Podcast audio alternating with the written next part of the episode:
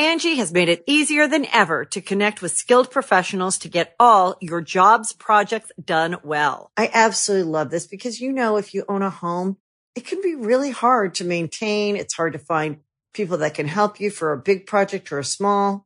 Well, whether it's in everyday maintenance and repairs or making dream projects a reality, it can be hard just to know where to start. But now all you need to do is Angie that and find a skilled local pro who will deliver the quality and expertise you need. Angie has over 20 years of home service experience, and they've combined it with new tools to simplify the whole process. Bring them your project online or with the Angie app, answer a few questions, and Angie can handle the rest from start to finish, or help you compare quotes from multiple pros and connect instantly, which means you can take care of just about any home project in just a few taps. Because when it comes to getting the most out of your home, you can do this when you Angie that. Download the free Angie mobile app today or visit Angie.com. That's ANGI.com. Greetings, humans. You have entered the Command Zone, your destination for all aspects of Elder Dragon Highlander. Enjoy your stay. Is that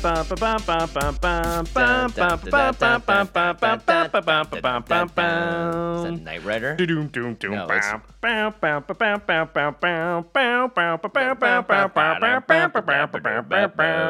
I know exactly how it sounds. However, I did not name the right show. The song is actually called Axel Foley.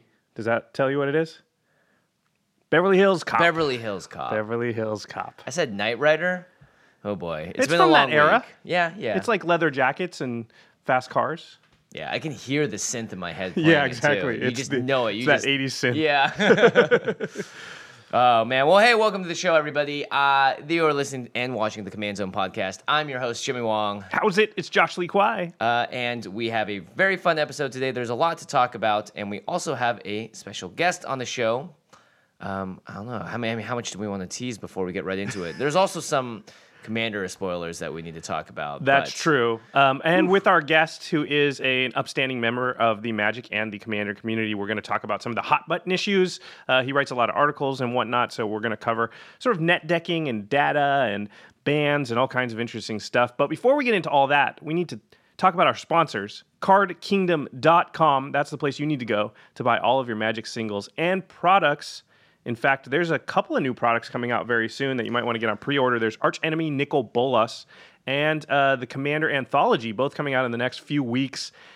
If you use the affiliate link, cardkingdom.com/Command Zone, you'll be directly supporting this show, this podcast, also game nights, and helping us keep the lights on and keep this content flowing. Yep. I don't know if you know this, but we have the two of the anthologies behind us every single time we film this show, and I'd say Commander Anthology is going to be one of the most exciting anthologies ever to come out because a lot of those decks and cards are very hard to obtain. So I'm excited to get that as well. Another sponsor for the show is Ultra Pro, which makes a lot of the products you also see behind us and the products you use when you play the game. So playmats, dice bags, dice, they really cover the entire spectrum of Magic stuff. Sleeves, obviously. And you know those little metal dice that we had on game nights? Gravity dice. Those are sweet. Yeah, we're definitely looking to get in some of those. And, of course, we always talk about the Eclipse sleeves. If you do get Arch Enemy Nicol Bolas or the Commander Anthology, you want to sleeve up those decks right away in those Eclipse sleeves for sure. The interesting thing is I don't think I've ever been complimented more on a thing that I have in the Magic table than those dice. Yeah, those dice are just like super slick, super well cut. They have that nice hefty feel to them. I love them. Yeah. The last way to support the show is directly on patreon.com/Command Zone. You can contribute to us and, again, help us keep the lights on and make sure that the content keeps flowing. In fact, we call out one lucky patron every single episode, and this episode is dedicated to Jeremy Griffin. We picked an easy-to-pronounce name this time because last episode was kind of tough. So, Jeremy, you rock. Yeah, you know, it's kind of funny because we can actually also call out another Patreon subscriber today. That is a good point because our guest is a member of our Patreon. I totally didn't even think of that. We should have called out you, Adam Styborski. The Stibs himself is on the show. Welcome to the show, Adam. Thanks for having me on. Now, Adam, we've known each other for quite a while now, and I think most people in the Magic community should know and recognize who you are. You've been writing for the mothership, the Wizards site, since 2009. Oh, my goodness. What kind of articles do you get right for them? Well, I started doing Serious Fun, kind of the catch-all casual column, and that evolved into Command Tower when Commander really kind of took over the casual scene and became a really big topic of conversation. Mm-hmm. And I still do articles for them every month. That's awesome. Yeah, Adam, you also write... You've written over the years for many different sites, but I think now you're the content manager at TCG Player, and you have articles there. Is that correct? Yeah, I don't get as much chance to write articles as much as I'm working on kind of other projects here behind the scenes at TCG Player. But when I do, it's generally about my cube or definitely Commander. The two ways I still play, and it's my favorite thing to talk about. In fact, we're going to be talking about one of your recent articles on TCG Player, which was about Commander. Mm-hmm. But I don't want to stop listing your accomplishments yet. And my accomplishments. Yeah, exactly. I was going to say the very biggest accomplishment we have written down here is you were a teammate of Jimmy Wong on the 2015 Community Cup, which we won. Boom! Throw it up. Let's go. That was an amazing win. I'll never forget getting carried. Yeah. I mean, you and me both, buddy. I was not necessarily pulling my weight, while Yoel Larson did a great job of doing that. It's funny because we asked Adam for, or asked Stibbs, I should say, for a bio. And one of the things you put down, Stibbs, is favorite Magic card, Rampant Growth. You want to talk about that a little bit? Yeah, I mean, I think Rampant Growth is kind of one of those iconic cards in Magic, right? Like, I remember it from Mirage. That was like one of the first sets that I learned to play with, and it kind of defines kind of like a lot of things I like to do in Magic. Like, I like attacking on turn 2, and that's fine, but the way I really like playing with Commander, I just always want to cast Rampant Growth on turn 2. Getting a basic land is like one of the safest things to do in Commander. Nobody's going to take offense with that. Most people aren't really playing anything that'll blow it up or damage it or touch it. So it's just always what I want to do on turn 2. I agree with that. It was my number 2 green card. Well, series of cards, Rampant Growth, Farseek, Nature's Lore, that kind of stuff, Cultivate, Kodama's Reach. But I am with you 100% there, Stibbs. As we said, we're going to talk a lot about Stibbs, his own personal perspective on the format, some of the hot button issues that he likes to talk about and has brought up in his articles. One in particular was talking about EDHREC and the data that it brings to our format and some of the sort of ups and downs, advantages and disadvantages of net decking, quote unquote, I guess is what we would call it. Yeah. But there is something kind of big that happened in the last day. In fact, in the last probably 14 hours. I wish it didn't, because I hate it when this happens, because it ruins the articles that people like you, Stibbs, write for these cards. But at the same time, it's exciting. I mean, it's out there, so we're going to talk about it a little bit, but we're not going to go into a lot of depth because we're going to wait until the full set is spoiled. But there has been some leaks from Commander 2017. Now, if you recall, that's going to be a tribal set. We already know it's coming out in August. With only 4 decks, correct? With only 4 decks. Yeah. So we know sort of the setup, but we haven't seen any of the specific cards until now. They got leaked. Again, these aren't 100% confirmed, but most people are pretty sure they are real. It's hard to fake a leak on this level, and we do have a lot of Magic fans out there, but this is not, they look pretty legit. So they're 5-color dragons. Is the first thing. Dragon Tribal is going to be one of the 4 main decks of the tribal decks in Commander 2017. And there's a brand new keyword, and there are some incredibly powerful new cards. And all of the legendaries are 5-color, so that's... Well, there's one that's not. Oh, there's one that's not, you're right. There's 2, but there are 3 legendary dragons that are 5-color. Yeah, so that's what's exciting to me. Ready. Well, I wasn't excited about Tribal, but if you're going to make it 5-color, I'm a little bit more excited. Yeah. Stibbs, have you seen these leaks yet? Yes, I have. It's kind of hard to miss them when you're plugged into the community. Yeah. What do you think?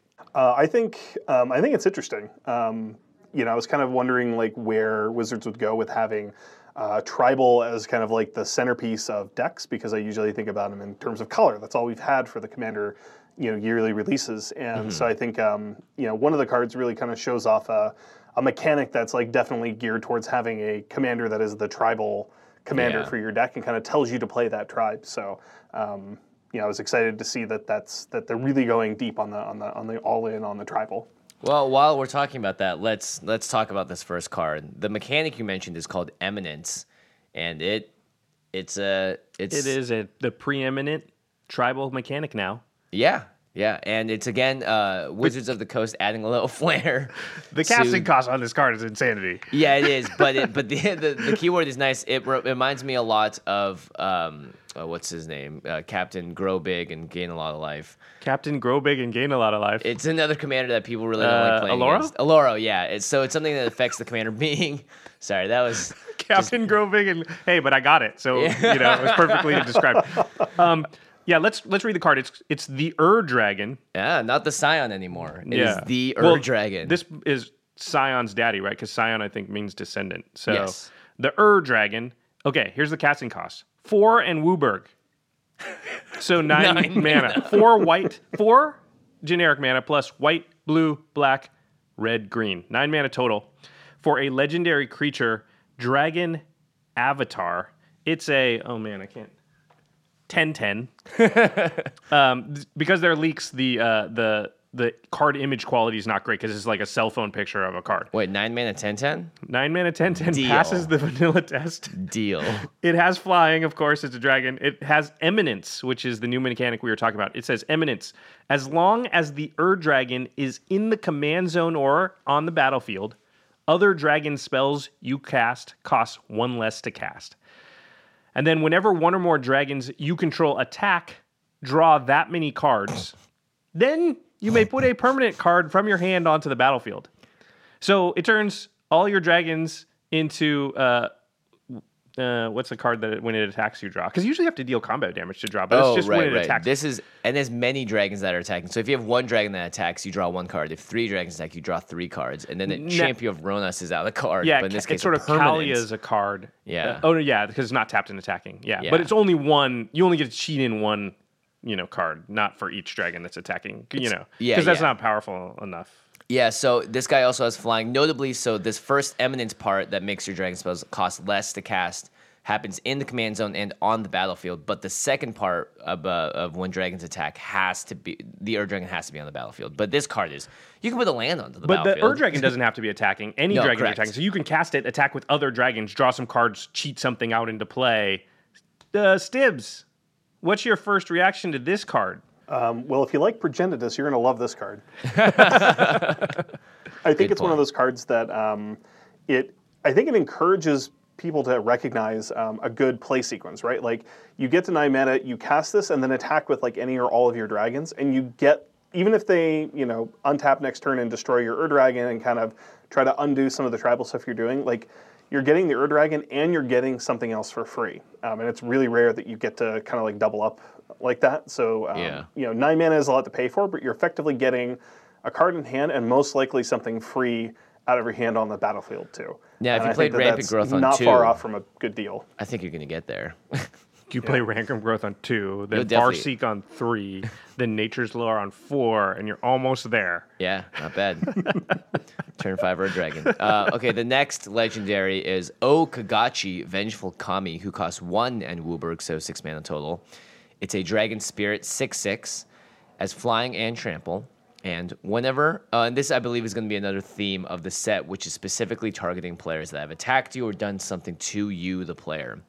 Whenever O-Kagachi Vengeful Kami deals combat damage to a player, if that player attacked you during his or her last turn, exile target non-land permanent that player controls. So this card to me is really interesting because now it brings in this direct idea of vengeance and also specifically you have real consequences for attacking certain people because of cards like this. And I believe this is something that we're going to see across the four decks in the set. So the interesting thing is, like, I would build this deck with haste enablers and just say, all right, you want to attack me, and I have 6 mana to cast O-Kagachi. It's a 6/6 flying trample. I'm going to exile something of yours if you come at me. Is kind of the idea, I think, of the card here. Yeah, it'll be interesting to see if that, if you're right in that, that's sort of this vengeful aspect is something that they carry over to the other tribal decks. I think it's interesting also that it's a dragon spirit, so it has dual tribality. And we're going to see that in another one of the legendary cards, that it also has sort of 2 tribes. That's part of everyone's favorite. Yeah, this one's crazy. Stibs, do you have any thoughts on O-Kagachi and that idea of... I mean, we talk a lot about politics in Commander, and this is screaming, like, look at the politics just oozing out of the card. Yeah, I don't like having to wait for the vengeance, right? Like, so you have to attack and hit with O-Kagachi. Kagachi to get the ability.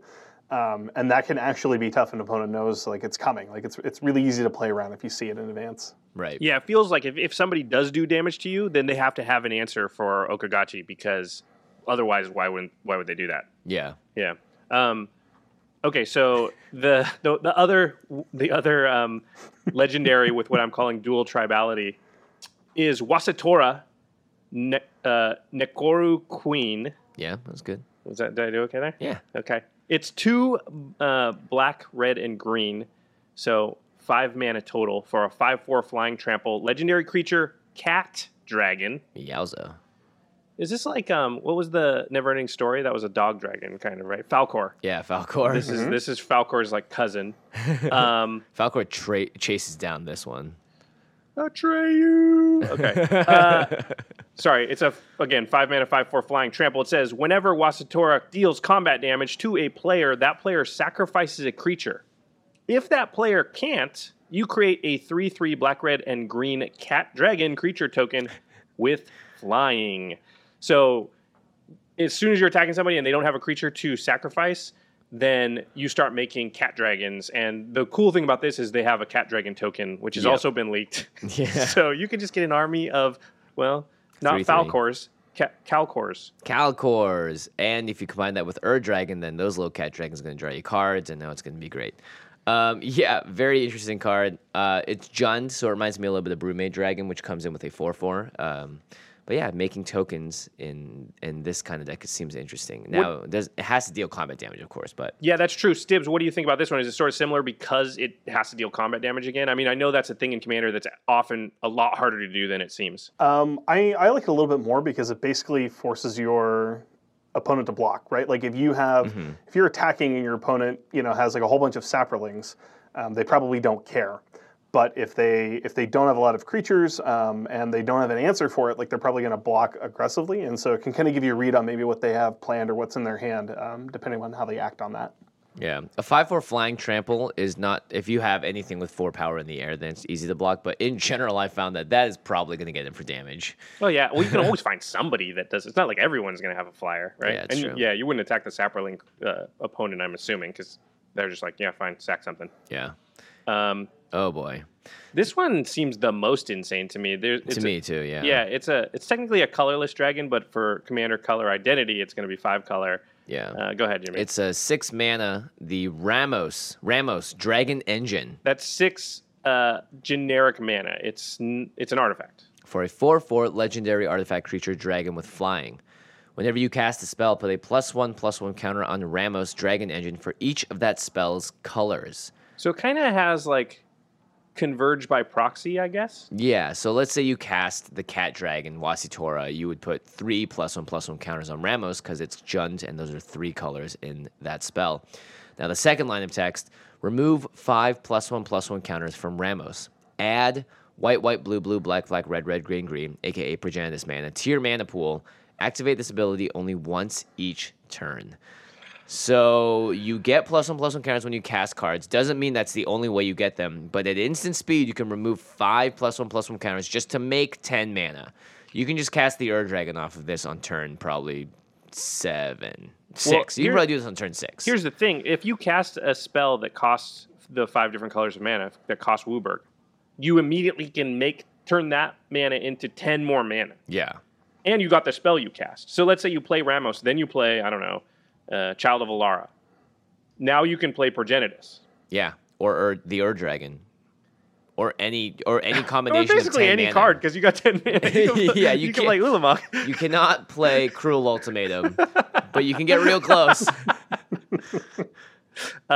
This you can only do that once per turn again.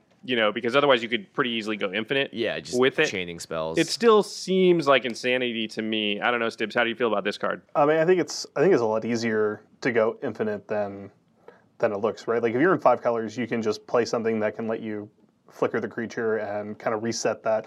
The activate this ability only once each turn is not as powerful of a disclaimer as it might look. I think it's one of those cards that, I mean, +1/+1 counters are good. You're getting a bonus every time you cast the spell, but you're probably using something to double up. If you're in 5 colors, you can do a lot of stuff. Like I think I think Ramos is going to be friends with Atraxa. Yeah, that's a really good point. Not just the Atraxa part, but I think what you said about flickering it, right? So if you have Miss Meta Witch or Deadeye Navigator out, you can use some of the mana created to flicker the card. Yeah. And then do it again, although Miss Meta's end of turn. Deadeye is not, though. Yeah. Ugh, boy, this is just... Deadeye with this is broken, because you use the mana that you create to flicker it. It comes back in, you cast another spell with the rest of the mana, because you're still going to have like 8 left or whatever. Throw a Paradox Engine in there, untap all your lands, make even more mana. Paradox Engine's non-lands, but... Oh, sorry. Throw a Paradox Engine in there because it's colorless. And, it's still good. And be like, look, I'm just doing broken things. Deal with it. Anyway, yeah, Ramos seems really powerful. I think I'm definitely changing my Intet Dragon deck. I have to, looking at all these cards now. Well, you just get to add 2 colors for free, and you don't even... It's like you even have an even better commander than you used to. Yeah. Oh, I hadn't even seen this one. This one was like while I was driving over here today. Yeah, I want you to just read this, and I want to look at your face and see what you think about this, because this is pretty crazy too. Okay, so this is a legendary creature. We don't even know if it's from the same deck. It probably isn't. Maybe. It doesn't have the word dragon in it. It's possible. Oh, yeah, so it probably is. Okay, so it's Taigam, Ojutai Master. You can remember there were some cards like Taigam Scheming that had mentioned Taigam before. 2 white-blue for a legendary creature, Human Monk, 3/4. That means we already know there's at least 5 legendary creatures in this deck. I mean, maybe they had to add more because there's only 4 decks instead of 5. Yeah, that's a good point. Okay. So a 4-mana, 3/4, Human Monk, legendary. It says, instant sorcery and dragon spells you control can't be countered by spells or abilities. So... That's such a random combination. Instant sorcery and dragon spells. Yeah. Whenever you cast an instant or sorcery spell from your hand, if Taigam attacked this turn... That spell gains rebound. Interesting. So, rebound, I'll read the text. You exile the spell as it resolves, and at the beginning of your next upkeep, you can cast the card from exile without paying its mana cost. So you kind of cast the spell twice, once this turn, the time you actually cast it, and then you cast it for free on your upkeep. There's a bunch of cards from the Khans block. Not Khans specifically, but Fate Reforged and Dragons of Tarkir had sort of rebound as a mechanic. 4 mana for a 3/4 is not too bad. That makes your stuff basically uncounterable? Yeah, I mean, like, I think this is better to make as a deck itself, so you just have a ton of instants and sorceries, you kind of play along the make it unblockable route, or give it, hexproof, shroud route, and then you just have massive spells hitting the battlefield. You play Narset Transcendent in there as well, because it's very similar. I mean, this seems pretty cool. I really like where they're going with this. It's not nearly as broken as Ramos or any of those other cards, but... Still it's pretty broken, right? Whenever you cast an instant sorcery spell, if Taigam has attacked that turn. So it doesn't care how many. Yeah. So you could attack with Taigam and then just be like, Treasure Cruise, Dig Through Time, Brainstorm, that's 4 mana. And then on my next upkeep, I'm going to draw another like 17 million cards. And that's, I mean, I don't know. Stibs, what do you think? Taigam. I really like this card. I think it's a good example of Wizards taking advantage of design space. So... Mm-hmm. Taigam is part of the the new Tarkir with the dragon still in control, and it's part of the dragon timeline. The Ojutai is brood, whatever it's called, and it'd be easy just to make him like care only about dragons, but he's really just like an Azorius control commander, right? Like if you just love countering stuff and drawing cards, like this guy's great. And unlike some of the other triggers we saw in the legendary creatures, he doesn't care if he deals combat damage. He just cares if you attack. Yeah. So you can actually attack, cast some spells, take him out of combat, do whatever, and you still get full value for having attacked with him. Yeah, what's that card that enchant? Is it Reconnaissance? Yeah, that can remove people from combat. Yep, you untap them and they don't take damage. Yeah, so Reconnaissance would be a perfect card in this deck. Yeah, I mean, I love what you said about the design space. Also, if you notice, the Ur-Dragon, Taigam, and O-Kagachi are all characters, and even Wasitora, I guess, are all characters that we've heard about, but never got to have cards. So I think that's a perfect place for Commander to sit in, which like there are a lot of legendary people out there and creatures, and we can put them in the Commander sets instead. And they are obviously all tailored not for Standard, so they can have some absurd power levels. So here's a question for you guys. We've seen these, 5 cards plus a token? Yeah. Is there anything we can glean about what Commander 2017 is maybe possibly going to look like? Do we have any more of a picture of what that is based on this stuff, or is this just sort of like still anything could happen? If the 5-color thing keeps up and there are 5-color commanders in each of the decks, It would be very crazy to me because the amount of deck building. Don't get my hopes up, Jimmy. I mean, here's the thing. We got four color commanders, and they showed us in the decks how to correctly fix and build for that with all the land cycling. So I could totally see them just going deeper and just saying, look, we're going to give you a lot of five-color options right now. And wow, that would be a hit, I think. Stibs, do you think that's possible? Don't get my hopes up, man. I would not be surprised if they went that route. I think for certain, to maximize the ability to put lots of tribes together. So, like, Merfolk have been in, like, 2 or 3 colors. Elves have been in, like, 2 or 3 colors.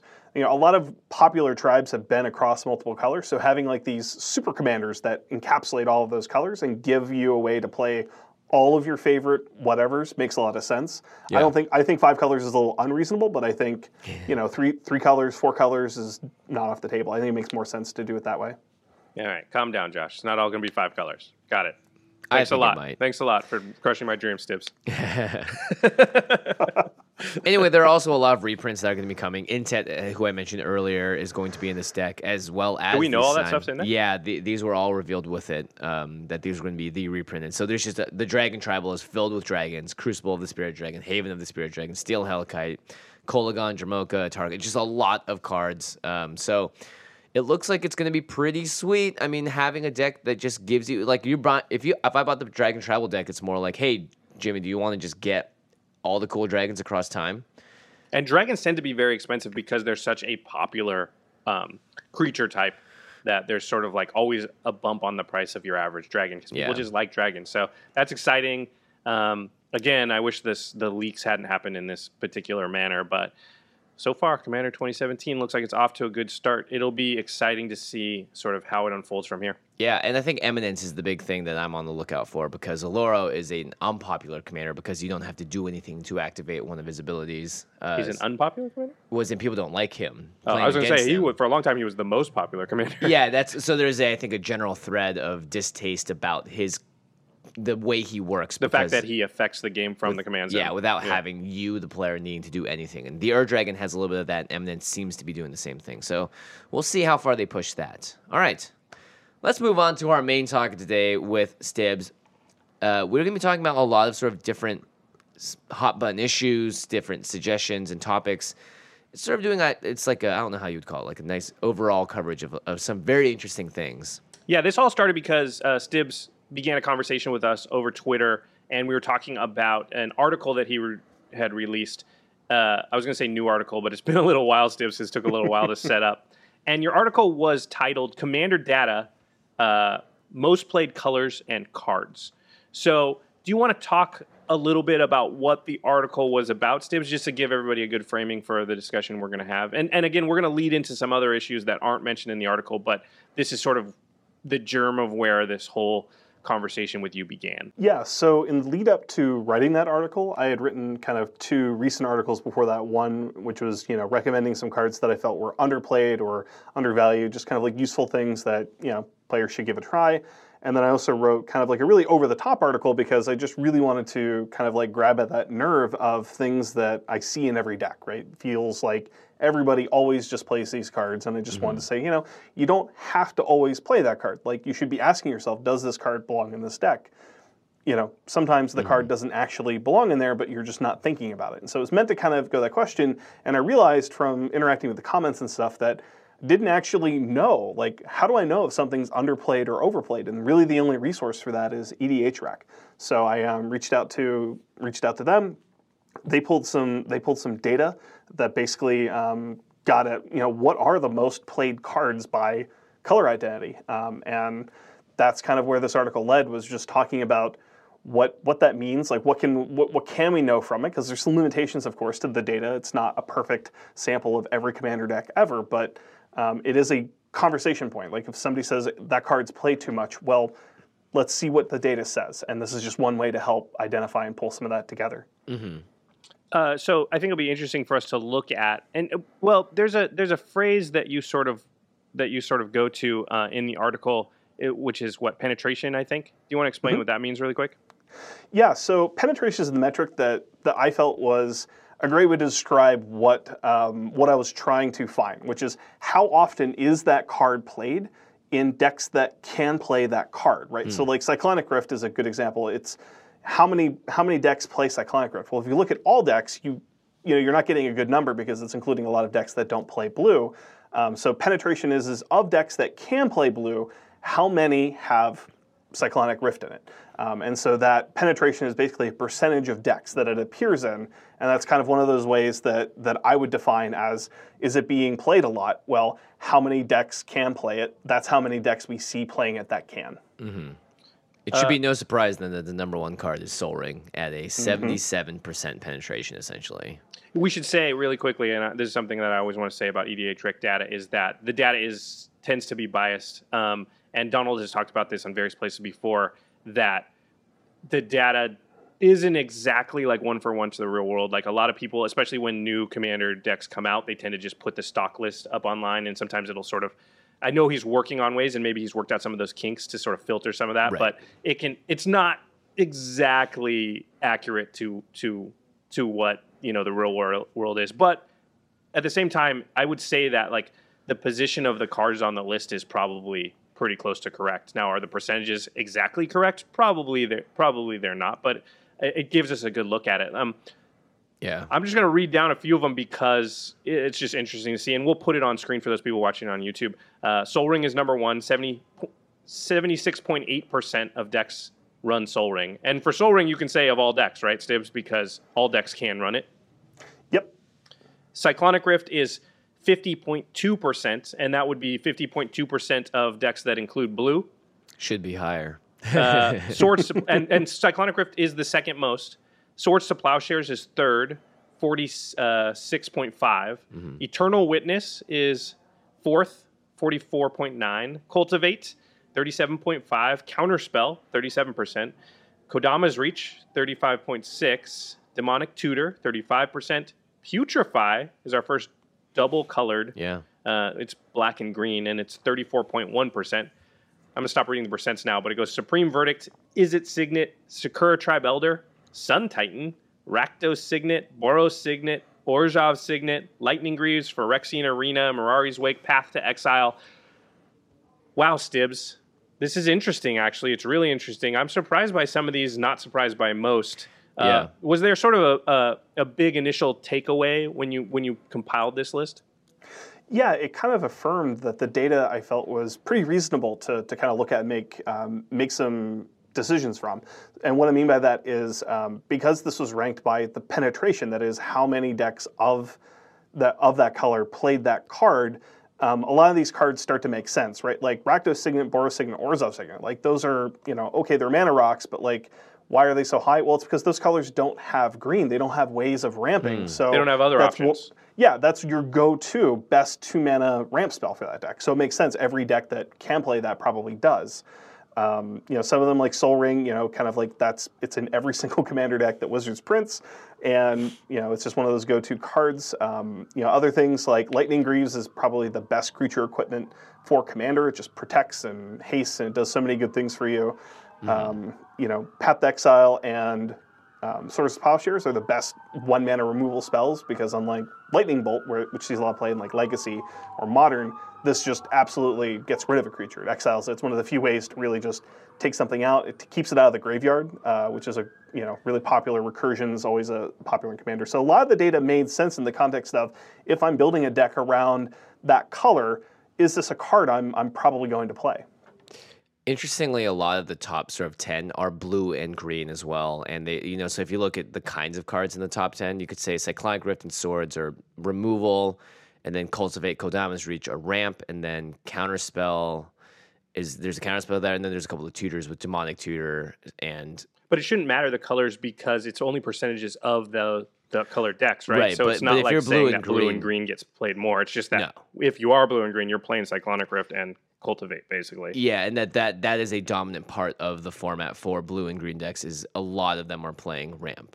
I would say you can infer a lot about the fact that people tend towards the lower priced cards when you look at this list, right? Because Swords to Plowshares and Path to Exile should really be a lot closer, I would think. But there's a pretty big gap there. It's like 18% difference. And my guess is because Path is quite a bit more expensive than Swords to Plowshares. Again, Counterspell is a great blue card that's going to go in every blue deck, but there's a bunch of counter spells like Mana Drain that would be on here. Mm-hmm. But obviously price is a factor when going into the data like this. I would say there's probably a whole bunch of cards that would be higher, except for they're very, very expensive. Yeah. Demonic Tutor is kind of expensive, but it still makes it on here, I think, just from sheer power level, which is really interesting. Was there anything on this list that was surprising to you or just stood out as an outlier or something weird, Stibs? I mean, it's kind of hard to say, right? Like, because there's a lot of, you know, there's a lot of cards on this. I'm just kind of like looking at the top. I think the one thing that stood out to me was the lack of red cards. Like, it's really not until you get down to, I think, Chaos Warp that you find a mono red card, and that's like I think the top 50. It's like the 50th card by penetration, and I think that speaks to kind of the design philosophy of how multiplayer works. Like red kind of gets the short stick a little often. Like last week, you guys talked about. The other week, you kind of talked about breaking Boros and some of the stuff that red can do, and I think it's because it gets underplayed a little bit, and so like the top played red spells are Blasphemous Act and Chaos Warp, and they're just removal. They're just answers, and I think that they're probably weaker than what other colors can do. So if you're generally playing multicolor in Commander, you're probably not playing the red version of whatever effect you're looking for. Oh, that's really interesting. I would actually posit to say that is sort of a symptom of red not being your main color all that often. So you're using red in a deck like you've got a Marchesa deck, right? But red's doing something different in that deck than it would be doing in my Nekusar deck, which is doing something different than a Boros deck. And so you don't have this sort of space that red occupies that it's always filling, whereas green is always providing your ramp.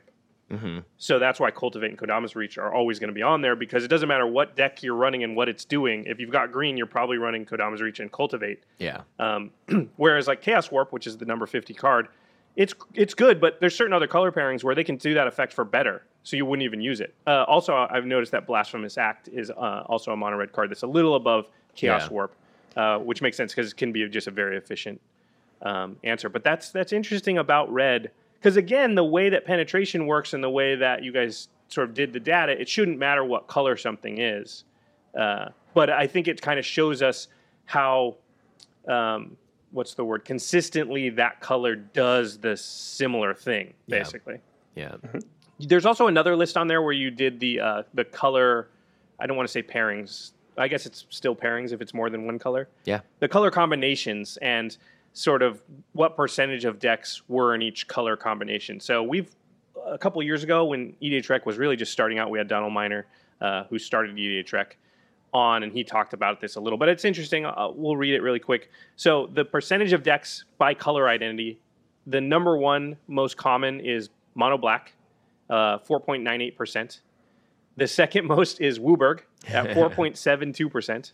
Golgari, green black, is third at 4.45%.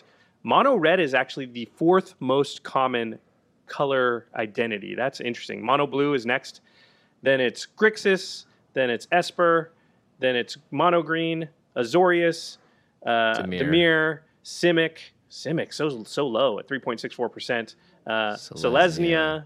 Mono whites. We're going to stop at this point. You can again watch the video or. Again, the links for this article are definitely going to be in the show notes. You can check that out. I would make a note that statistically, these numbers aren't hugely different from another. For instance, really from Golgari, it's 4.45%, and Mono Blue is 4.27%. So they're both still 4%, but the difference is pretty small. And we're looking at a huge field here. So it's interesting seeing what is the least played. All the new four-color decks are at the bottom because I just think there's only one, commander you can really use for each of them. Well, partner commanders, but if you had to guess which one's number one at 2.29%, it's definitely Atraxa. Which basically all that almost means that Atraxa decks are 2.29% of the format, because all the red list decks are Atraxa decks. Not true, but it feels like it. Yeah, it's true. Anything interesting you saw in the color identity sort of breakdown here, Stibs, or what was the takeaway from that, do you think? This one was a little hard for me to kind of think about, because I honestly just expected Grixis and Dimir and Azorius and the control colors to be at the top, because that's what I think about when I think about commander decks online. It's a lot of control decks and card draw and value, and a lot of those decks I see shared. But seeing black and Wooburg on top, I'm not actually sure what to make of that. I think mono black's really popular. I think it speaks to that, And the fact that reanimation is really powerful because Golgari's the third. Mm-hmm. So I think the graveyard as a resource kind of shines in those two colors. But yeah, I was really shocked to see Wooburg at number 2. I think Wooburg just has more options than the rest. So when you combine them all, right? Because once you break it down, how many Grixis commanders are there? But there's a lot of Wooburg commanders, especially now with partner commander. Well, no, partners can't get there. Don't say that, Josh. That's dumb. That doesn't make any sense. But there's just a lot of ability to make a Wooburg deck, whereas once you get to 3-color, there's just sort of less options for you. Yeah, and it may also be that the general power level of the mono-black commander is just higher in number than the number of good mono-red or blue ones. I mean, black is the best mono-color because black can basically do everything. Yeah. It's just, you know, you have to pay life to do it or, you know, sacrifice a creature to do it or whatever. Whereas, like, in red, there's certain things you just don't have access to doing at all. Yeah, and I would say that Gonti actually takes up a huge part of the new number of mono-black commanders. So it seems that, looking back, maybe Brawl is a great mono-blue commander, but I would say black is, in general, like you said, had more options and flexibility than the other ones. I'm surprised to see red so high up there as well, but I guess, you know, there are a lot of tribal decks as well as, like, Kiki-Jiki decks running around that people like to make, so really interesting. Not to mention Perforos is just a hammer. And people just like mono red, right? That's a style of play that calls to certain people, and so they're not gonna not do it just because maybe it's not the most popular thing or powerful thing. And I think actually mono red is sort of more powerful than it seems. It makes sense to me that mono white of the mono colors is sort of the lowest ranked, because that is the least powerful of the mono colors for sure. Yeah, Stibbs, when you take a look at a list like this, and you obviously have built a lot of commander decks, what does your brain do? Does it go to the, oh, wow, I didn't realize so many people were building mono black, I'm going to look into more of that and see why? Or is it more like, I see that this color combination is 50th on the list, so I'm going to try and build a deck like that instead? I think it's just kind of like validated. I've got a really wide range of like commander preferences, because my favorite deck right now is... still this green-black deck I've been playing forever, Farika, God of Affliction. And seeing it number 3 makes a lot of sense. Like, just there's a lot of stuff I like to do in Commander Green-Black, a lot of value, a lot of consistency. But I've also played different kind of Orzhov decks and Boros decks for a while. And I've been trying to get like a sweet, aggressive, creature-driven Boros deck going for a while. And seeing it down towards the bottom makes a lot of sense, because I haven't found the sweet spot for it yet. I really struggled to find something that I really want to pick up and play all the time. So it makes, a lot of this makes sense. Like, the harder to play colors and the more challenging colors for a multiplayer setting, being closer to the bottom and seeing really powerful, one-shot and recursive things towards the top kind of lines up. Like, they, when I want to play a consistent deck, I'm probably building green-black or Grixis or, Esper, something like that. And if I want to play something... that maybe is kind of a little more of a glass cannon, it might be a Naya, Aura's deck. Right. So let's talk about the sort of last part, third of the article, which the headline of that part sort of says, what does our data say? So I guess it's useful to sort of ask, was there a goal when you went looking at this data? Were you trying to prove a theory? Were you trying to sort of, demonstrate evidence of something? What was, at the end of the day, after you looked at all that stuff, did it prove or disprove something? Did it make a statement? I think it's very dangerous from a data standpoint. If you go, I believe this thing, let me go find data to support that, I think that's entirely the wrong way to go about analysis, right? Like, we see that a lot in, like, selecting facts or studies that say what you want to hear. Yeah. So really what I went into it with is I have preconceived notions. Do they hold up to the data I can find? Because that was a really big takeaway from the interactions is, there's a very big perception that a card is overplayed, but is it? And this was one way to really find a kind of facts-driven, community-oriented, the best data set for commander decks available. And so for me, I think some of my observations, like every deck just jams Sol Ring without thinking, was kind of validated. Cyclonic Rift being just the go-to blue answer, validated. But definitely the types of decks people are posting online and sharing, I would never have guessed the list of decks. And seeing some of the cards that you know, I've thought about playing, or that I always seem to end up in decks, you know, kind of validated that there's a lot of, you know, what I maybe archetyping of staples. You know, you just have a subset of cards that if you're going into Orzhov or Boros or Sultai, that you just go to first because they are, you know, just the best cards in those colors every time. Mm-hmm. It is interesting, though, that, you know, as Sol Ring's obviously number one on the list, but there's still like a quarter of decks that don't run it. Mm-hmm. Which is crazy. I mean, maybe those decks just I know a lot of people purposely don't put Sol Ring in. But what, 1 in 4? I don't know. I mean, here's the thing. It's so hard. I'm almost more surprised by the fact that it's not higher. It's so hard to really know how perfectly accurate the EDHREC data is, because maybe someone makes a deck and just throws it together and forgets to put Sol Ring in, mm-hmm. and later on edits it, and then Donald grabs that data, you know, like, or maybe it's... I don't know exactly how the data is compiled, so it's hard to say, but still, doesn't that strike you as like, really? Yeah, it does, especially 23% of decks don't have Sol Ring. Yeah, because what Sib said of it, not, you know, Wizards putting it in 100% of precons, you would just think that everyone automatically slots it in. It's just one of those cards that has to go into each deck. But I don't know. I mean, I guess I'm wrong. I mean, and Cyclonic Rift is, and we've often said, I think it's probably the single most powerful non-Sol Ring card in the format, besides like the really expensive like Mana Crypt is probably a little above it and stuff like that. But it's 50% of decks. I mean, that's still a lot, and it's second place. But that means only half of blue decks are running Cyclonic Rift. It's actually, again, a little less prevalent than I would think. Yeah, and maybe it's people not having the more not spiky, having the card, or not having the more spiky mentality of like, I have to put this card in, mm-hmm. so they don't want to feel forced by those forces. I mean, but are that many people that in that headspace when they deck build of, you know, are 50% of people literally not? I don't know. It's just interesting to me. I can't make a claim. Obviously, I'm not talking to everybody. There could be a lot of decks with blue that maybe they just don't. You know, it's one of the third or fourth colors. Who knows? I can't really explain it. We would have to have Donald on here to maybe help. What do you think about that, Stibbs? I mean, because I'm looking at it almost on the other side, which a lot of these cards seem like, wow, that's it. I would think higher percentage. Yeah, I mean, I think that's kind of the limitations of the data and like what straight just data can tell you, right? You need context too, and that's what makes it challenging to think about. So like Moat, I think, is probably one of the most powerful enchantments you could have for like a white-based control deck, but there's just not a lot of them. It's just a really expensive, hard to track down, hard to find card.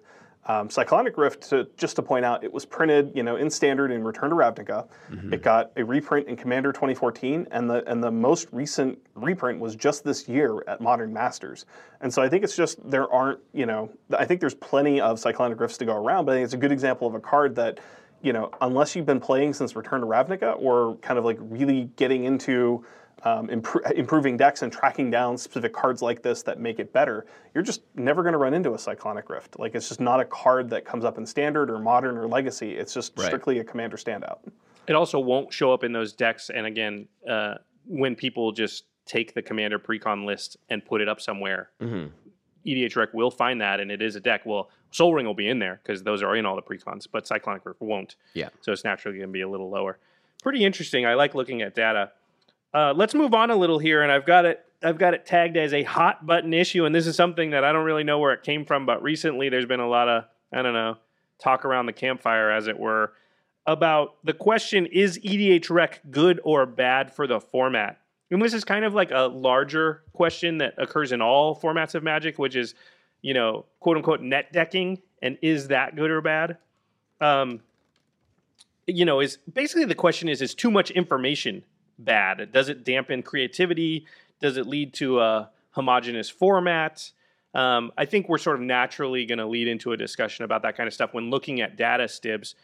Where do you come down on this whole thing of, you know, is EDHREC sort of ruining the format, or is the amount of data that we have access to, as easily as we have access to it, in some way harming, you know, Commander or EDH as a whole?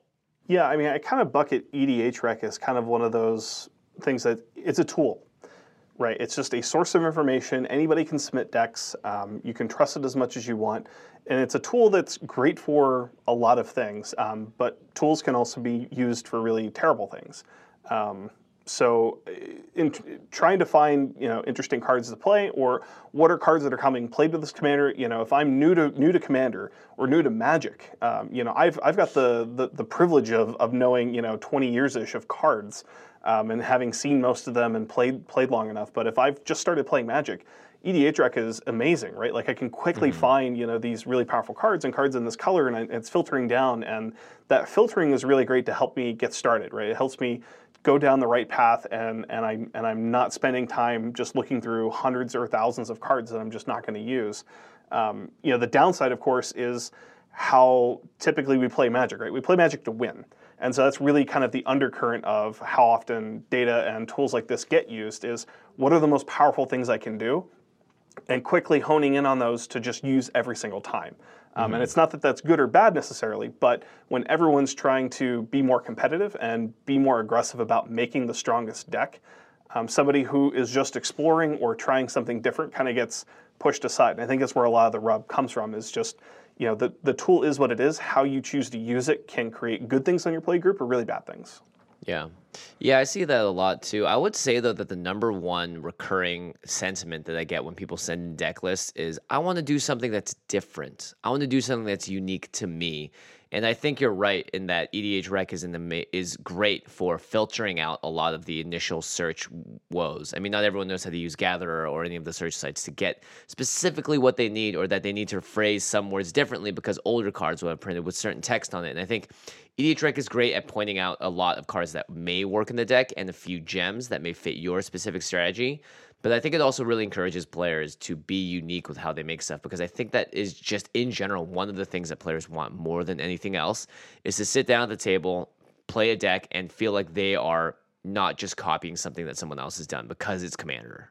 That's interesting you would say that, though, because a lot of people feel the opposite about EDHREC, in that they think that it just gives you a list of cards that you should play. Like, if you click Atraxa, it'll tell you the most played cards in Atraxa, and you can literally just be like, yep, and build the same deck, basically, as everybody else. And it'll be mostly tuned. I mean, you have to adjust for the cost of cards, but I think, you know, in general, it'll give you the best cards for that deck. And in order to be unique in the way that, and I use it that way too, we've talked about it a lot on the show, but in order to do that, you actually have to sort of bend the program in a way that it's maybe not meant to. You need to look at cards, like specific cards, not commanders, look at other cards like that card that go in decks with it to find the perfect card, because you're thinking, well, I don't need Corpse Jack Menace, but I need a card that kind of would work with it. So what other cards are in decks? You know what I mean? Yeah. And I mean, I'm on the side, I think it sounds like we're all on, which is like, it's a tool.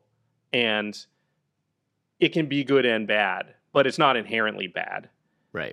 It has no emotions. It's just a tool. Yeah, I feel like the people saying like EDHREC is ruining the format are basically saying, I am better at deck building if everybody doesn't have the same amount of information. I would also be interested to the people that are saying that. Have you played against so many decks that have been altered by EDHREC to the fact that you think the format's homogenized? I mean, but I'm just saying, what is making you mad about it? Is it that, oh man, everybody runs Atraxa? Yeah. You know?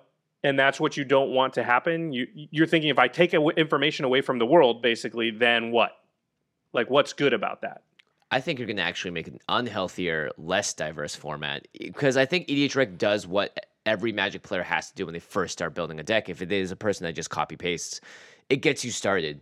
And then that's what fuels the creativity or the want to be more unique and do something that's a little more off the cuff with Magic. But you have to start from somewhere. Because when I built my first deck, it was 99 cards that did not work together. And I did not enjoy the purchase. I did not enjoy the fact that I wasted a lot of money and don't use any of those cards anymore. And I used EDHREC to build a deck. And from that basis, I was able to do a lot more. And I think that's... It's true. I think if everyone just started and ended with EDHREC, you'd have a very homogenized format. But Magic is a game that does not work like that. People want to build decks and refine and update, and not everyone can be, you know, like making episodes on how to build your deck correctly or whatever, so that they don't fall into the same traps. But I think as far as traps go, EDHREC is one of the better ones to fall into, because it has so many options. You're going to get more than 99 cards on every single page of each commander. Any thoughts, Tibbs? Kind of more or less agree. Like part of what makes Magic so awesome, right, is the individuality. Like, we get to express ourselves in our playmats and sleeves and deck and the commanders, and like commander kind of like is like hyper personal in a lot of ways, because like you're building this massive pile of things and you have a ton of decisions that go into it. So I think EDHREC is one of those things that feels like a way that people maybe aren't making decisions, or it's, you know, kind of validates the idea that, oh, you just only play the most powerful cards, or you're only just trying to win every time, like you're not letting me do my thing. And so it's that perception. But the reality is that EDHREC is just a tool, and if you just take every card on there and make a deck, it's fine, but like you've got to know how to pilot that deck. You know, how you do a +1/+1 counters Atraxa deck, you know, there's a little more science to it than just put these cards together and play them, you know, on your mana curve. So it's, you know, I think EDHREC is great for players that need to find more cards or want to find specific holes that they want to fill, like lands or mana rocks for a color they're unfamiliar with. But anybody who just stops there is really missing out on what makes Commander great. I would also say, like, if you took EDHREC away, a large percentage of the players would do what they're doing. It would just take them a little bit longer. Yeah. Right? Because all that information they could really figure out. So what you're really saying is, I wish you didn't know about that stuff, kind of. That's right. Yeah. EDHREC is giving you the knowledge, but when you're saying, like, EDHREC is ruining the format, what is it that you really want? I wish people had less knowledge, but I still had the same amount of knowledge that I have, because I feel like in that world, I've been playing Magic for longer and I know about more cards, and I would have a leg up, or I could play something a little bit more jankier. It's just, to me, it's not realistic. Information levels the playing field in a way that a lot of players don't like. Right. I don't understand why people don't like net decking. I can get it. It makes sense in a very, like, if you have to take 5 steps back and look at it in the way that the person is, but from the grand scope of life looking down, the more information we have, the healthier a format can be, because you're making players enter it in different ways. A site like EDHREC, if it was like, these are the top 10 cards you must put in each deck, then I'd have an issue with it. But it just shows a list and shows which ones are popular. And everyone's going to have a different opinion on that. I'm a kind of person that looks at the top 20 cards of EDHREC and go, if I put those cards together, this deck would suck. Like, I understand that. And I can see that, you know, different decks use different cards for different reasons and all that. But EDHREC never works for me, because their Nekusar is not 5 colors. Yeah, there you go. What are you thinking? Jeez. You know, this brought up an interesting thing that it sort of segued us on our Twitter conversation, Stibs, into another conversation that I'm just going to unelegantly do here on the show, because it was, I don't know, a very interesting place to go, which is, you and I started talking about, could this data be used for sort of bannings or unbannings?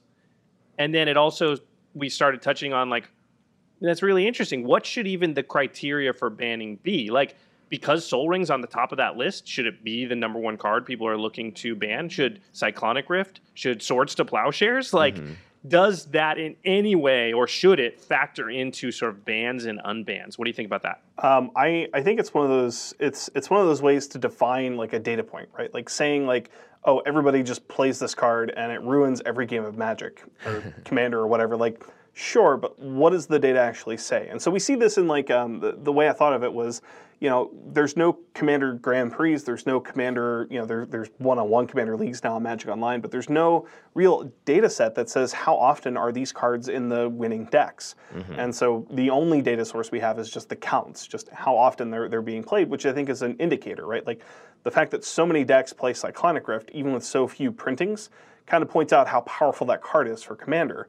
And similarly for, you know, Sol Ring being in every pre-constructed deck and kind of telling every player you should put it in every deck, we're seeing it in pretty much every deck, the vast majority. So it's one of those things that helps illustrate a point, right? Like, I don't think you could use this to say Moat should be banned, because you're just never going to see it in that many decks.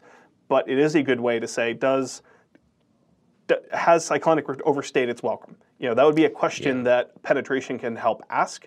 I think it's one of those things that leads to supporting or maybe kind of countering the idea that a card is being overplayed or ruining games. Yeah, I don't know. Yeah, that's the thing, right? Because it's just straight data. You don't know. You don't have the aspect of, did this engender a bad play experience, or is this card making people not happy? That's just one of those things you're not going to get from data of just like, yeah, it's played in a lot of decks, but maybe the Cyclonic Rift is more often a better answer for the person that's doing the thing that's making everyone not have fun, right? Holding up an overload Cyclonic Rift in response to Kiki Jiki going infinite is a better way of looking at it than just like Cyclonic Rift is the card that's winning me games and making other people unhappy. So it's hard to know where exactly the card is being used and to what effectiveness, and then whether or not it's on the side of this is making Magic worse, or this is making Magic better, or this isn't affecting it at all, or this is the perfect card to balance out the situations that people get into. So it's hard to like understand that layer of data.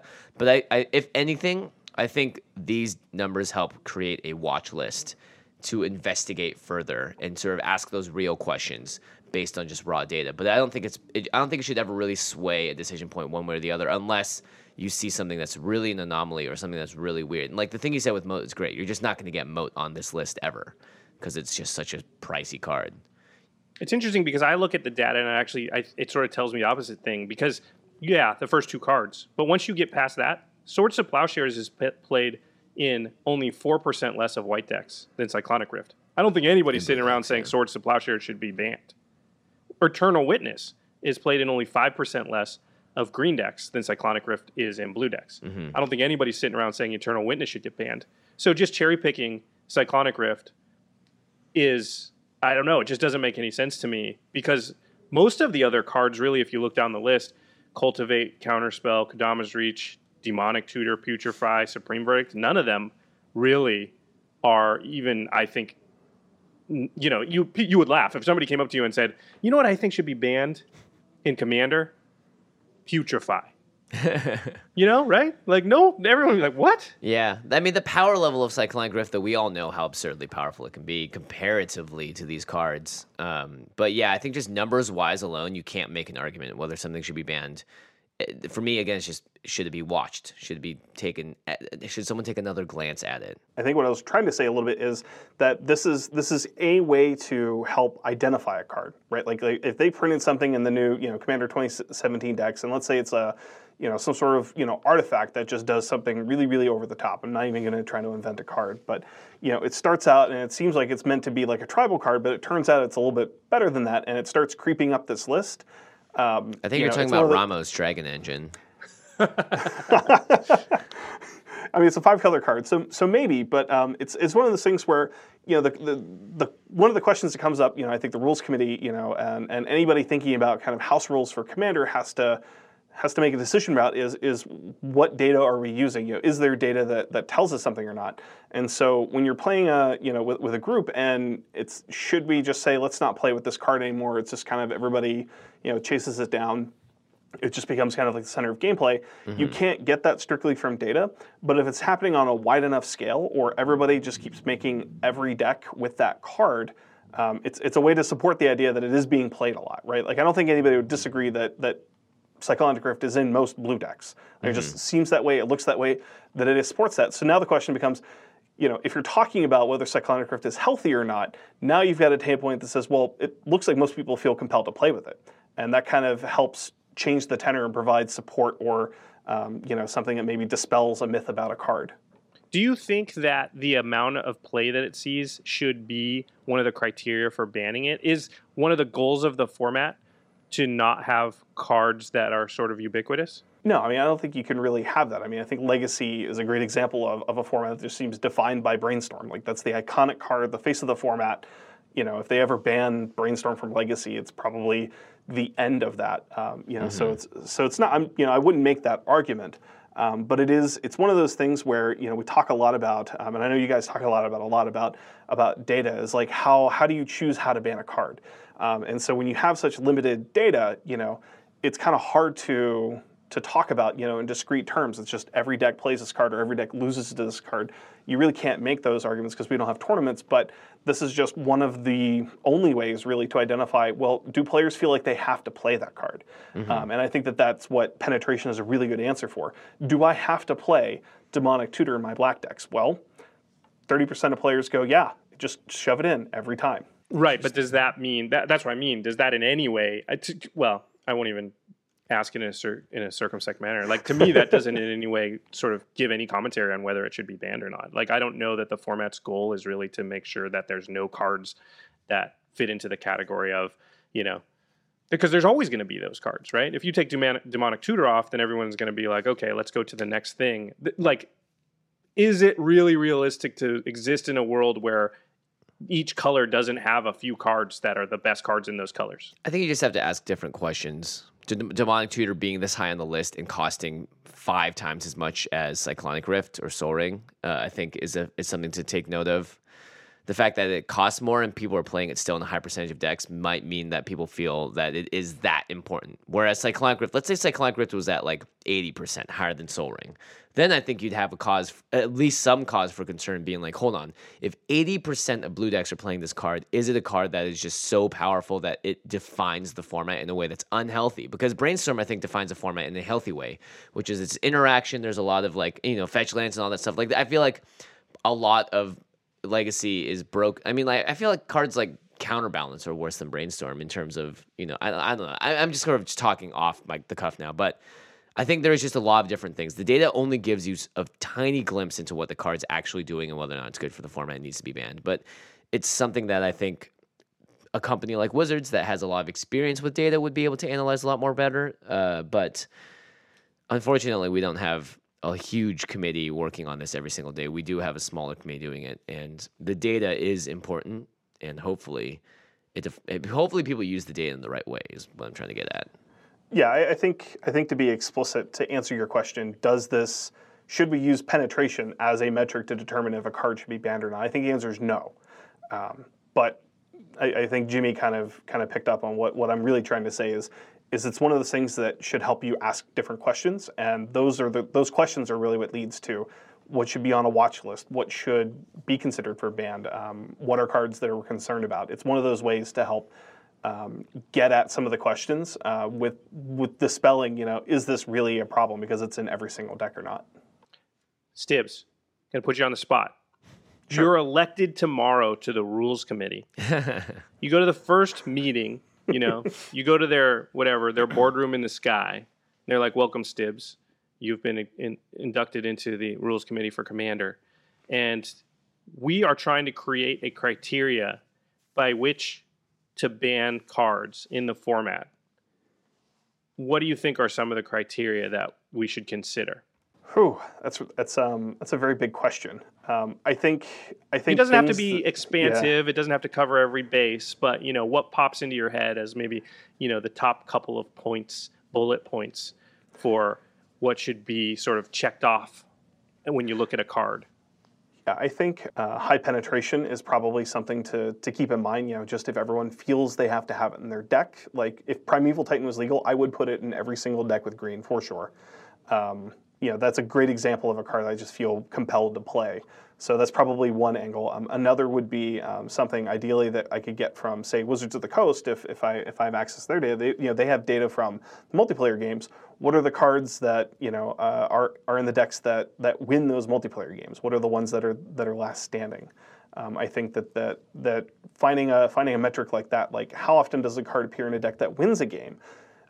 Is important, because if it's multiplayer, it should be relatively low, right? All things being equal, stuff like basic lands are high, maybe cards with high penetration are high, but if it's a card with low penetration but is in a high number of winning decks, that would help illustrate maybe a card to take a closer look at, because if it's not being played a lot, except in decks that win, it might be a good indicator that that's doing something that changes the game, that just pushes it in a way that we're you know, I wouldn't be happy about.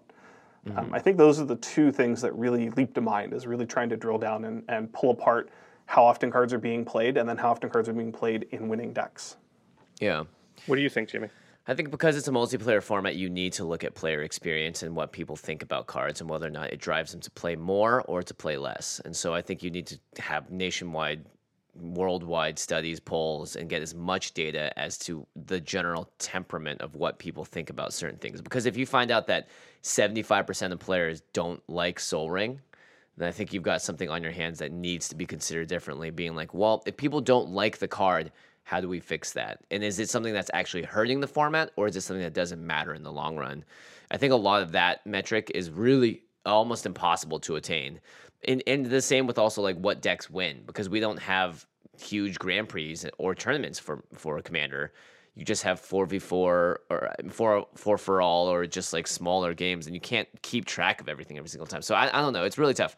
I think a big thing, though, is whether or not it ruins a player's experience of the format, and whether if a card is actively driving someone to play less of a game because It's a card that is just so powerful that the answers for it don't match up, or the answers for it in all the colors aren't there, then I think you should look into it more deeply. I mean, again, I think also if you open the Pandora's box of everyone's just going to complain about everything if you ask everyone, but you're going to get some data from there that I think is going to be valuable. And if you find out that most of the world doesn't like Sol Ring, then I think you should keep investigating that and do more polls and find out why and really make a decision. Does it mean that you just print more ways to get rid of artifacts? Is it everyone just gets more ramp? Like, I don't know what the answer is, but I think if someone's not having fun, that's the first thing that needs to be looked at. Josh, what are your metrics for the banning of cards if you had to choose a couple? I think the number one metric just has to be, is it game breaking? You know, there's a whole bunch of other things and we get really bogged down by them. And I don't think a lot of them really matter. Like, I don't particularly think that how many decks it shows up into really matters that much, because I don't think it's realistic to have a format where there's not staple cards. Like, if you knock Cyclonic Rift, then another blue card is going to move up on the list because blue decks need cards. And they're going to gravitate naturally towards whatever the best ones are. And as you whack-a-mole down the current best ones, then something else will move into that slot because it will now be the best. Mm-hmm. So I don't think that's a great metric. I do get that the format doesn't want to be completely homogenous, but it doesn't feel like it is. You know, we play a lot of Commander with a lot of different people in a lot of different places, and I don't see the same exact decks all the time. So, to me, the only metric that really matters, and again, you might factor in some of this other stuff in a small manner, but to me, it's, is it fair? Is it breaking the game in a way that is just unbalanced? Mm-hmm. And to me, that should just be the number one metric. And again, I don't want very many bans, and I'm hoping not very many cards are in the completely broken category. All right. That's a good metric. I like it. But I'm always trying to break the game, so yeah, which is what everybody's trying to do, and that's kind of what's fun about it. So the fact that Tooth and Nail gets you an infinite combo is not a reason to ban it, because that's going to happen in many different ways, not just with that one card in our format. So anyway, I can talk about bans forever, and we've done it many times. So let's talk about CardKingdom instead. They're way cooler than bans. Yeah, I agree. And CardKingdom.com/Command Zone is our affiliate link. You can actually buy cards that are banned, just cause. It's true. Do whatever you want. Yeah, in fact, they unban cards sometimes, and then they'll shoot up in price, like Protean Hulk. So if you can like see the future and call it, you can, you know, make that dollar bills. I've been waiting to make this pun for a while, but ever since the Bruce Banhammer of Protean Hulk is gone, you know, it's. I think it's time to take a look at that card and see if it fluctuates a bit, because even if you didn't get it at first, there may be a chance to pick a card like up that soon. At CardKingdom.com/Command Zone. Something else you should pick up there or any other online retailer is Ultra Pro products, especially the Eclipse sleeves. I posted out a pic on Twitter recently of me, like, I'm currently in the process of re-sleeving all of my decks, but I have 20 plus decks into the new Eclipse sleeves. They're just awesome, but it does take a while to re-sleeve a full Commander deck, because you got to unsleeve and then re-sleeve, and man, I'm getting old. Like, my hands get sore after a little while. I'm like, okay, I'll do two now, and then I'll save. You know, it's because you've been pumping iron.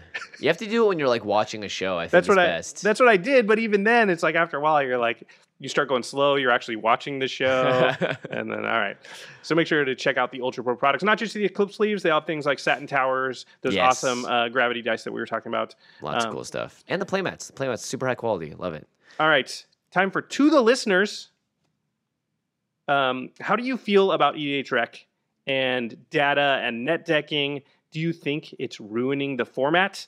Also, how do you think bans should be handled? What do you think the criteria should be for bans? Also, we didn't touch on this, but I'm curious. Do you think the rules committee should let us know what their criteria for bans is? You know, maybe just so we have some idea what we can expect or some baseline. That's something I always wish existed. If they showed us the picture of the dartboard they use for bans, I don't think we'd be very happy, Josh. All right, Hulk's unbanned. Cool. Moving on. All right, time for the end step, where we talk about something cool outside the world of Magic. Stibs, this one is all you. I understand you have something cool to talk about. Oh, boy. I mean, I don't think everyone called this cool, but I'm clearly into it. I think it's pretty cool.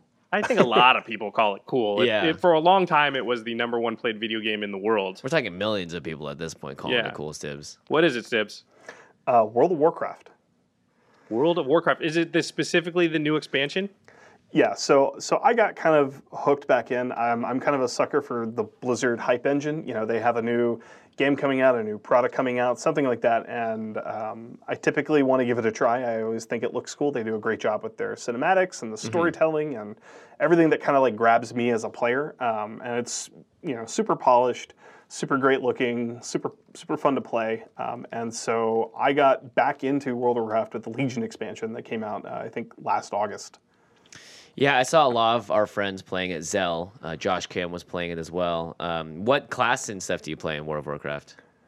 Well, I played a druid off and on for like 10 years, but I actually just switched to a Fury Warrior. Fury? Wow, I don't even know. What race are you? Yeah. Night Elf and Human. Nice. Filthy Alliance, sorry. Hey, I was a Filthy Alliance member too. I was a Night Elf Warrior Tank when I played World of Warcraft back in the day. I was Alliance too. I did build some Horde characters on a different server, but, you know, I moved over from EverQuest, and that was my guild. They just chose Alliance. I don't know why. I would have rather been Horde, but that's just the way it goes sometimes. Horde just has more fun. This is just a known fact. What's the level cap now in Legion? 110. Oh, my gosh. Oh, gosh. So it was high, 85 when I played. It was 60. I played right before the first expansion and sold my account. So what sort of hooked you back into Legion specifically? Do you have a group of people you play with? Is there some specific kind of content that they've brought? Yeah, so I kind of like the idea of the story.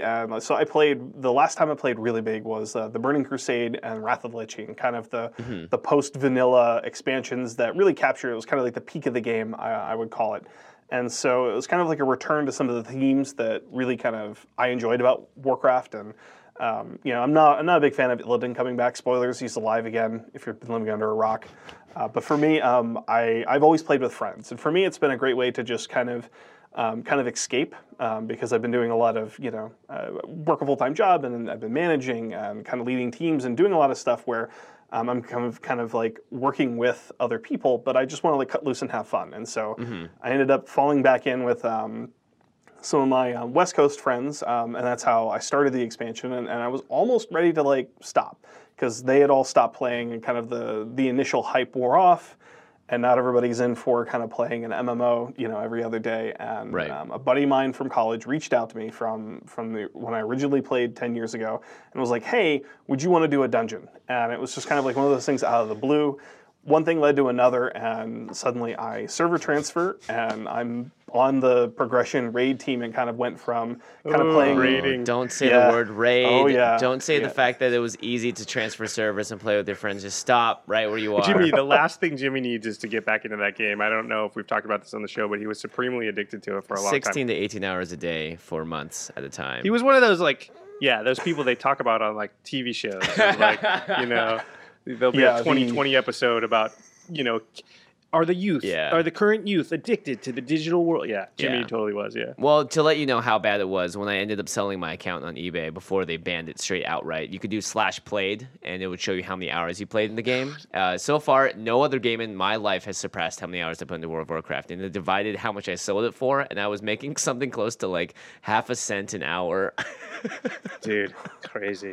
I still haven't sold mine, so that's even worse, because my account's sitting there ready to be reactivated.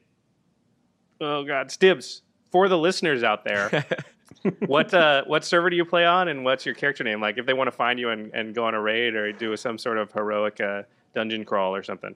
I'm on Dalaran US, so on the Alliance side, of course. Karadine and Karamoff are like my two characters, my druid and my warrior. So I'm in the guild trilogy. Kind of a, you know, it's progression, but it's like very much laid back. Like, I can't dedicate, you know, 16 hours a day. Like, that's just not something I can do as like a dad and having a career. But you know, as a way to escape and kind of like hang out with my friends on TeamSpeak, put in a couple hours, you know, every other night, and just kind of play enough to keep up. It's a lot of fun. I really, really dig getting to hang out with my buddies digitally, and unlike Magic, where like I'm always competing against someone else, except maybe with Arch Enemy coming up, I'm only competing against myself, right? I don't have to beat other people up. I don't do PvP at all. It's just strictly how can I contribute the most to the group? How can I kind of be the best contributor to this team goal that we can do? And when I make a mistake, it's, you know, it's only my fault. And you know, I definitely want to step up and be a good contributor, and that's kind of like what really appeals to me. So for all the smack we talk on TeamSpeak, it's still kind of like it's like a second family, and that's kind of what's kept me going. Sounds awesome, man. Jimmy's like, don't do it, Jimmy. Don't go back there, man. Just thinking about my guild and all the friends I made.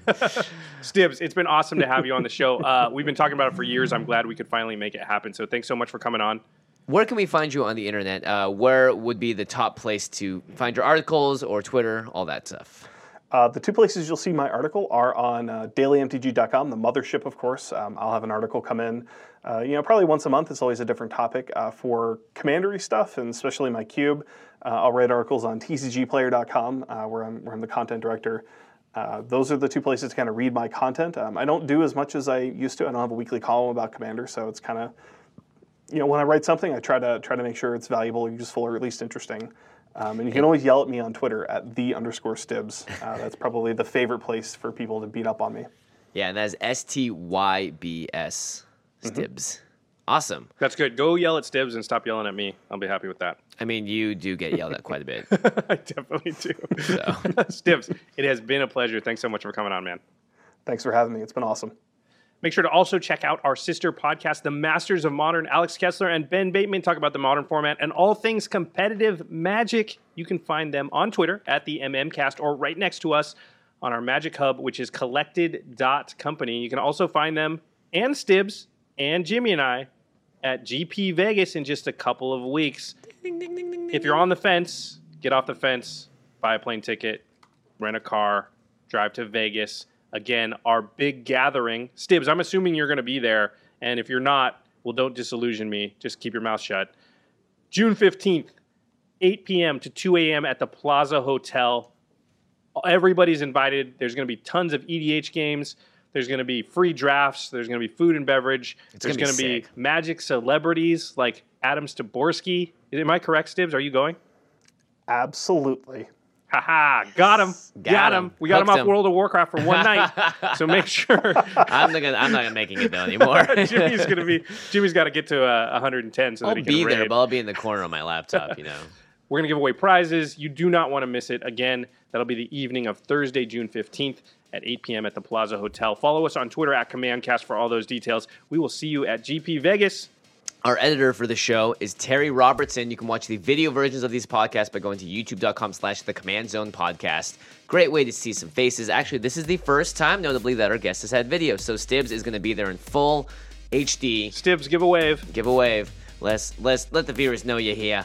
And you can check that out, again, all on our YouTube. Make sure you subscribe and get our notifications. And thank you, Jeffrey Palmer, as always, at Living Cards MTG for making the awesome beginning and outro animations for the show. All right, everybody. Thanks for watching and listening. And we will see you next time. Peace.